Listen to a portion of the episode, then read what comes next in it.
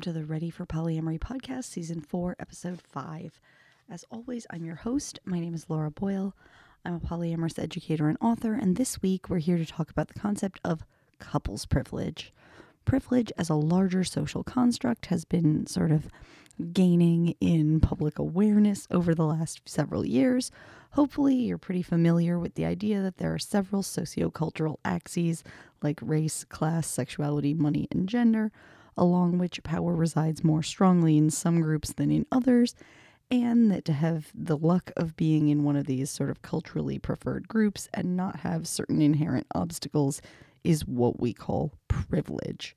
White privilege, straight or straight passing privilege, the class privilege of being in sort of the middle or upper middle class or higher, and so on, are privilege structures that are sort of frequently discussed in many areas of life.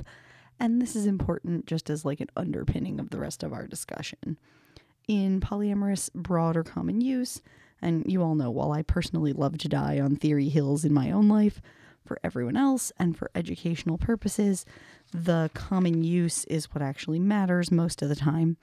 This uh, sense of privilege is the actual meaning of about half of what we call couples privilege and the background and it's the background that informs behaviors that make up the other segment of things that we frequently call out as couples privilege. So let me clarify on that a little bit. Just in a very basic sense, we live in a cis heteronormative society that would love to push us all up the relationship escalator two by two uh, in a sort of first comes love, then comes marriage, and stay there until we die, happily or not. So, couples that are doing this, especially cis hetero couples that are doing this, are perceived to be doing, uh, or that are perceived to be doing this, get benefits for doing so and these social, financial, cultural, external benefits that you don't sign up for uh, just in appearing to be a couple and not explicitly uncoupling or blasting your additional relationships equality at every possible turn is couples privilege. That's what I mean by about half of what we call couples privilege is inherent privilege in the same way that we talk about privilege in other axes. Uh, some examples of those privileges are things like tax benefits, insurance benefit benefits, the over a thousand one hundred laws in the United States that are based on marital status uh, that only accrue to married couples. Uh, the legal assumption of paternity, for example. And then things like social approval, where just people are nicer to you when you're in a couple. They've done studies about people living longer because people are generally kinder to them when they're in a couple because people assume that you have someone to, at home to take care of you after procedures and things like that and build the sort of setup for things on the assumption that you have a partner there for you. Uh, anyway, this uh, situation where socially people will be generally positive and approving of your relationship if you're in one escalator relationship. Family will happily attend a wedding, for example. External social assumptions about how much work you should put into a relationship or which relationship deserves effort. These are kind of externally applied couples privilegey uh, privileges.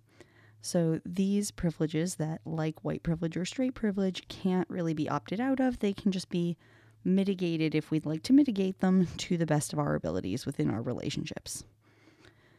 And the cultural underpinning of this sort of privileged mental space for uh, the couple, in scare quotes, can lead folks at all stages of their polyam journeys, but especially in sort of early stages when they're trying to over anticipate new scenarios and bind themselves into specific uh, reactions to situations by an abundance of rules to act in ways that the community colloquially also refers to as couples privilege, but are actually kind of an embodiment of hierarchy. Uh, the primary or, in scare quotes, real to the outside world couple reinforces itself against additional relationships, right? So, rules like open phone policies like banning social media posts about or by additional partners, uh, without including them in that discussion. Because, of course, it's one thing to be closeted and to agree with someone ahead of time that, like, hey, I'm still in the closet about being polyam, so we're not going to post about things. And it's another to, like, after the fact, be like, no, no, no, no, no, nobody talks about anything except my spouse.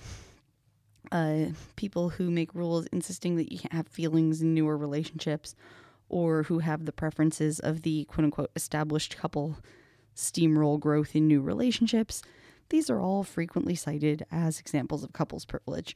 They're all informed by couples privilege, but are really sort of just poorly negotiated hierarchy, right? It's unethical behavior. I don't personally do hierarchy, but you're totally entitled to. The way to do hierarchies ethically is to include everyone in open conversation about what the parameters and boundaries are, and to be open to discussion of what those parameters are and what people's needs are, so that if the things that have some wiggle room need to move, or if there need to be changes over time as relationships grow, those things can be adjusted, or so that people know what they're opting into at the very least, so that they can opt out when it's no longer compatible for them, or so that they can make open eyed choices about what they're getting into.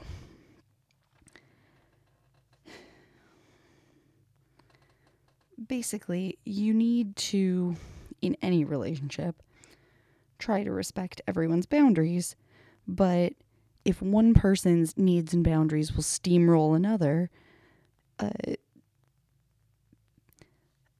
so like one meta's needs or boundaries would steamroll another meta's, the would be hinge might need to go, oh, I can't get into this newer relationship. These are incompatible relationships to be in the same network. Sometimes that's just the case. Two relationships can't coexist in a network that isn't a veto, that's an incompatibility. That said, like, I've had the long, impassioned, maybe slightly intoxicated discussions about whether and what an effective veto looks like in that scenario, and if one half of an established couple is throwing up a million rules uh, to make it that, like, their boundaries have made it so that their long term partner can't have any new additional partners because their boundaries are so carefully constructed as to make it intolerable for pretty much anyone to join their polycule.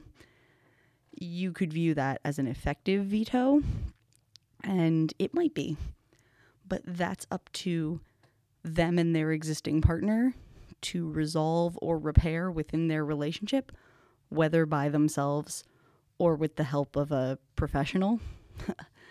it's not up to us to decide that they're not doing things right. Um, the only thing we could decide is that we don't want to get involved with them, maybe. Um, but yeah, if they're doing something that's like shrinking the dating pool past being a puddle to being non existent, that's something they might need to resolve by themselves but that's beyond couples privilege. It's all the way to an issue within their relationship. So there, as we were saying, are two categories here. Couples privilege as a concept, which is this like culturally imposed, external to you and your relationship sh- situation that's morally neutral, and you should be aware of it, and whether you're working to check it or not in your relationship. And couples privilege as a behavior set, which is there to reinforce this unchecked societal couple privilege and to impose hierarchies, usually used um, for folks who are doing so with a lack of self awareness or a like holier than thou attitude about how protective they are of an older relationship or a couplehood of an initial couple that they came into polyamory with, or even if they didn't come into polyamory with it, that they've been in in long standing, right? This notion that the couple as a concept is more important than respecting the needs and boundaries of the humans involved. Sometimes when people talk about this on polyamory forums, they talk about it in terms of not respecting the third partner or the outside partners but often I find in application, it even includes not actually respecting the needs of the human in the individual couple because they're prioritizing the notion of couplehood so strongly. Um, I wrote a post on the blog about open phone policies and how they're only really okay if you're upfront about them. And they're a great example of this because I see toxic monogamy culture advise them as a coping mechanism in sort of multiple scenarios for folks to avoid doing work around trust or conflict. And this everyone knows couples can sometimes look in each other's phones thing is almost a truism. Even though I know tons of people in healthy relationships of all varieties monogamous, polyamorous, everything in between who kind of cringe at that, right? Uh, here's a story time about that. Several years ago, I was in a like relatively new relationship that we hadn't defined with partner or boyfriend girlfriend labels yet. But like the person I was seeing and I had been seeing each other for a few months and we were starting to share more of our histories, our like inner lives, all the hard stuff to talk about with one another. Now, I'd met their spouse and I thought we were pretty friendly, not like best friends, but we'd had a drink on our own, we read some of the same books, we'd seen each other at events. As far as I knew, we were really chill. But they had an open phone policy that I didn't know about. She went through their phone during this time that we were just starting to really open up to each other and lost it that they'd shared a particular story from their past about like a sensitive incident that I guess they didn't share with people with me and lashed out at me in a separate chat about how I hadn't done enough to deserve this trust from our mutual partner. And when I reached out to the hinge to like ask what the heck was going on while I'm trying to field this conversation with this meta,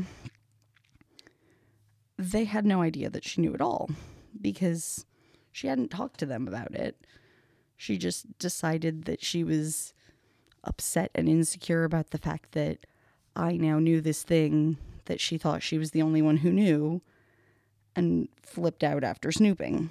It caused them a huge fight and problem, and it sort of stunted the advancement of my relationship with that person in a way that created communication and trust issues between us that led to the relationship floundering later.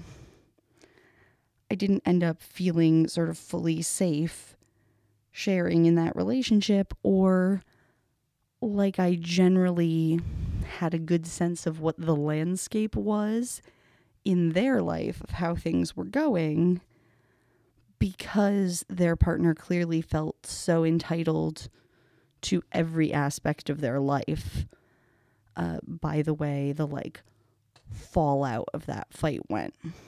Because they felt totally totally justified both in having looked at the stuff having confronted me about what they saw and like this was not a shared story about the two of them. This was the mutual partner sharing with a new person me an issue from their past.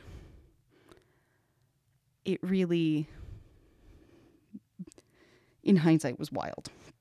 Um, but anyway, it felt like the rules could be shifted on me unexpectedly at any time, and so it wasn't a relationship that ended up really taking off because I never got to a place of trust. And if I'd known ahead of time that there was an open phone policy, I'm not 100% sure what I would have done at the time because it wasn't an issue that I'd thought about in any way before that. Now, I know that what I would do is I would limit what information gets sent in texts and emails, and I'd ask for more frequent phone calls instead because I don't like the feeling of having bigger communications open to a third party who I'm not with, right? And I'd use texts for logistics, good mornings, and after things were well established, like little I love yous and stuff like that, right? It'd be a pain in the ass, but a manageable one. the thing that would be unacceptable for me would be not knowing that there's such a policy and having it sprung on me again in a similar fashion. This notion that pretty much any rule can be a rule that you guys negotiate in, it's just got to be something you know about in advance because it might be a deal breaker for someone involved, is really the sort of underlying thing. Another common, like, rules imposed such that it might bite the couple imposing it later kind of topic uh, is in the realm of fluid bonding, which frankly deserves its own episode or several episodes of the podcast, but uh, that's one that I'm a little bit nervous to tackle because, I mean, on top of all the other reasons, posting podcasts about it would uh, go firmly into adult content territory, and I don't know about uh, Apple letting me stay up if I'm completely open about all my thoughts on that. But the shortest version, folks can fluid bond or not. Fluid bonding, for anyone who's not aware, is ceasing to use barriers while having sexual contact contact within relationships uh, for a million reasons. But like, there's a lot of cultural baggage around doing so that says that it should be because of closeness or the solidity of the relationship. And this ends up playing into people's choice to make rules around it uh, and using rules around it as an agent of hierarchy and couples privilege uh, instead of thinking about it in terms of uh, STI risk and risk factors sort of equally across partners or thinking of you know factoring in things like frequency of average sexual contact or things like that. And people don't don't consider that. They think of things like well the longevity of one relationship over the other or they think of well you and I have a title to our relationship so we're not go you know we're not going to use barriers and with this person I haven't given that relationship a title yet so I am going to use barriers with them even though I'm having, you know, six times as much sex with them as with you. And someone who's approaching this from an extremely logical point of view might look at that and go, that doesn't make any sense. You know, and maybe it does or maybe it doesn't because there might be other concerns. There might be mm, pregnancy possibilities or things like that that matter. Who knows? We're not these hypothetical people, right? really, sometimes all else being equal, folks just have hard and fast rules about it that they create to prioritize the primacy of one relationship over another because our culture kind of tells us that this is about closeness and about proving how real or strong your relationship is. I don't subscribe to that, but I have known so many people who do and who have had huge conflict when they try to add additional fluid bonded partners because even if logically they think that it shouldn't be about that, emotionally that's still part of their reasoning. And so it becomes a very tough sort of metaphorical row to work to get to the point where they can apply the logical side of things rather than the emotional side of things to that issue. Um, and so, issues like this, I'm pretty sure that everyone who has negotiated changing the terms of a previous agreement about barriers that was any more defined than tell me about changes and we'll adjust together. We'll recognize the way that this uh, sort of societal emotional loading can make this a hard issue for newer partners who don't want to feel less than uh, when they're non primary or they're not the married ones or whatever or for nested or married partners who are trying to come to compromise positions and might logically see why this should be something that could change, but emotionally, it was something they were holding on to as like a special thing about their relationship. Um, or for hinges who want to sort of respect everyone's needs, but might be holding on to some of those things themselves and they don't know where they fall on this issue yet like figuring out what their own metrics are first and to what degree they apply each of them, and then having to see where each of their partners fall and try to broker a level in the middle for everyone can be a really tricky situation. And it's not a pure like issue of one of these positions is couples privilege and the other ones aren't. It's an issue of applying this without including everyone in the conversation is a matter of applied hierarchy in a manner that will, I think, we can pretty firmly call couples privilege. But as soon as you include everyone in the conversation, it's no longer a privilege issue. It becomes something that just has to get worked through, right? And that external cultural issue of, well, we've decided that this is an emotional which relationship is real is an external privilege thing.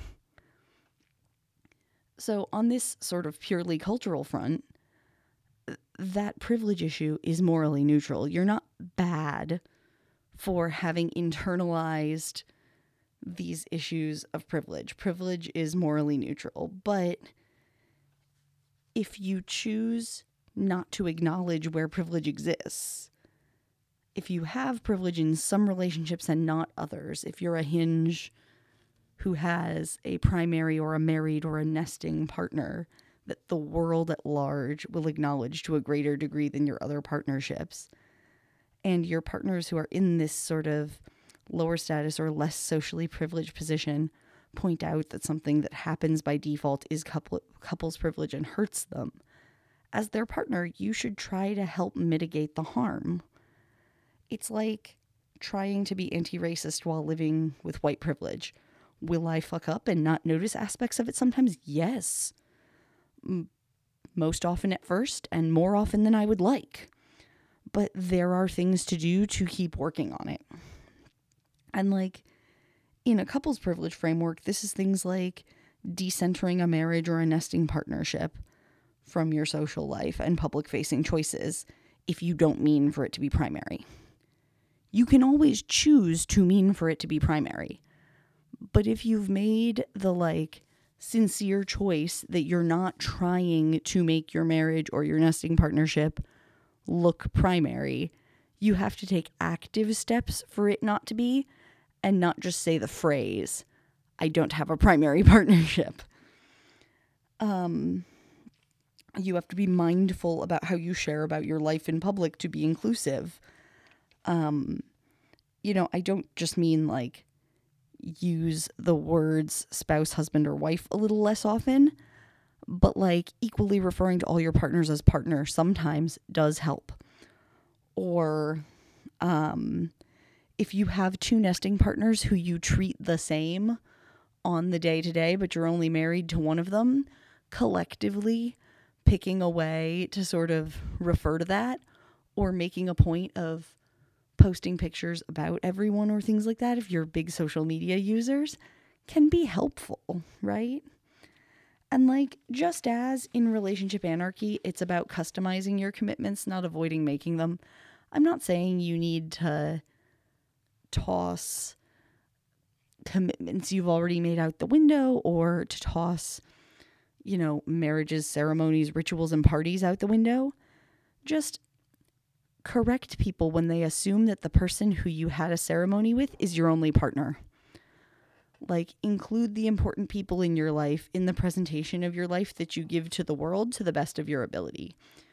When you know people well and they invite you to something and only give you a plus one, try to bring the non spouse sometimes if they're not a particular friend of your spouse. Things like that. It's basically, we can't opt out of social expectations and cultural expectations, but we can choose to support all of our partners, including those that we don't have the bandwidth to escalator with, by subverting some of the cultural expectations that underlie these couples' privileges that aren't particularly benefiting any of us. Like so many things in polyamory, this is all tied into the choose your own adventure nature of relationships and our position in our society. And given that we live in a time and a place where thousands of laws, including our health care, other kinds of insurance, taxes, and more, hinge on our couple status and can't really be expanded long larger, we might choose to be in relationships that look like monogamous couples with external points of interaction or where our networks look like a series of those, right? Where sometimes we have secondary relationships that are kind of like well tolerated old timey affairs. And heck, if you're into it, after some negotiation to show that everyone's on board, maybe you roleplay that sometimes. Your kink is not my kink, but I see where it comes from.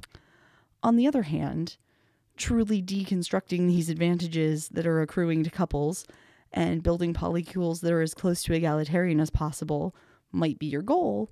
And if so, you can only do it by acknowledging where the points of power and ease that are granted couples, especially married couples, are. And it's one of those things where there are so many little points that we mostly don't think about until someone in our life runs into a bump or a roadblock because of them. And then we go, oh, okay, how do we fix it? And there isn't always an easy fix. But in doing our best to address them, it's showing a level of intentionality and kindness and in thinking about it ahead of time so that we're not always playing catch up. If we're people who don't want to be in uh, sort of hierarchical or couple centered relationships, it puts our money where our mouth is. I hope that this little examination brought up some points for thought, consideration, and discussion for folks. Um, I'm going to link to some related blog posts in the show notes. And as always, you can find the whole blog at readyforpolyamory.com. Uh, I've been having fun conversations with folks about some related topics on TikTok, which I'm at Ready for Polyamory on there if you want to join us. Um, if uh, I'm the same username on Instagram too. Uh, on Twitter, I'm at LauraCB88. Uh, if you want to hear my sort of shortest flailing thoughts on these things, I've got time available a couple of days a week still for people interested in coaching sessions, and that link's in the show notes. And we're still building our Facebook community group at facebook.com slash groups slash ready for polyamory, and I'd love to have you join. Uh, if you liked this episode or any of my content and are so moved, uh, you can leave a tip at ko-fi.com slash ready for polyamory. And I appreciate you all listening. Next week, we'll be back with one more episode before the holiday weekend. Um, have a good one.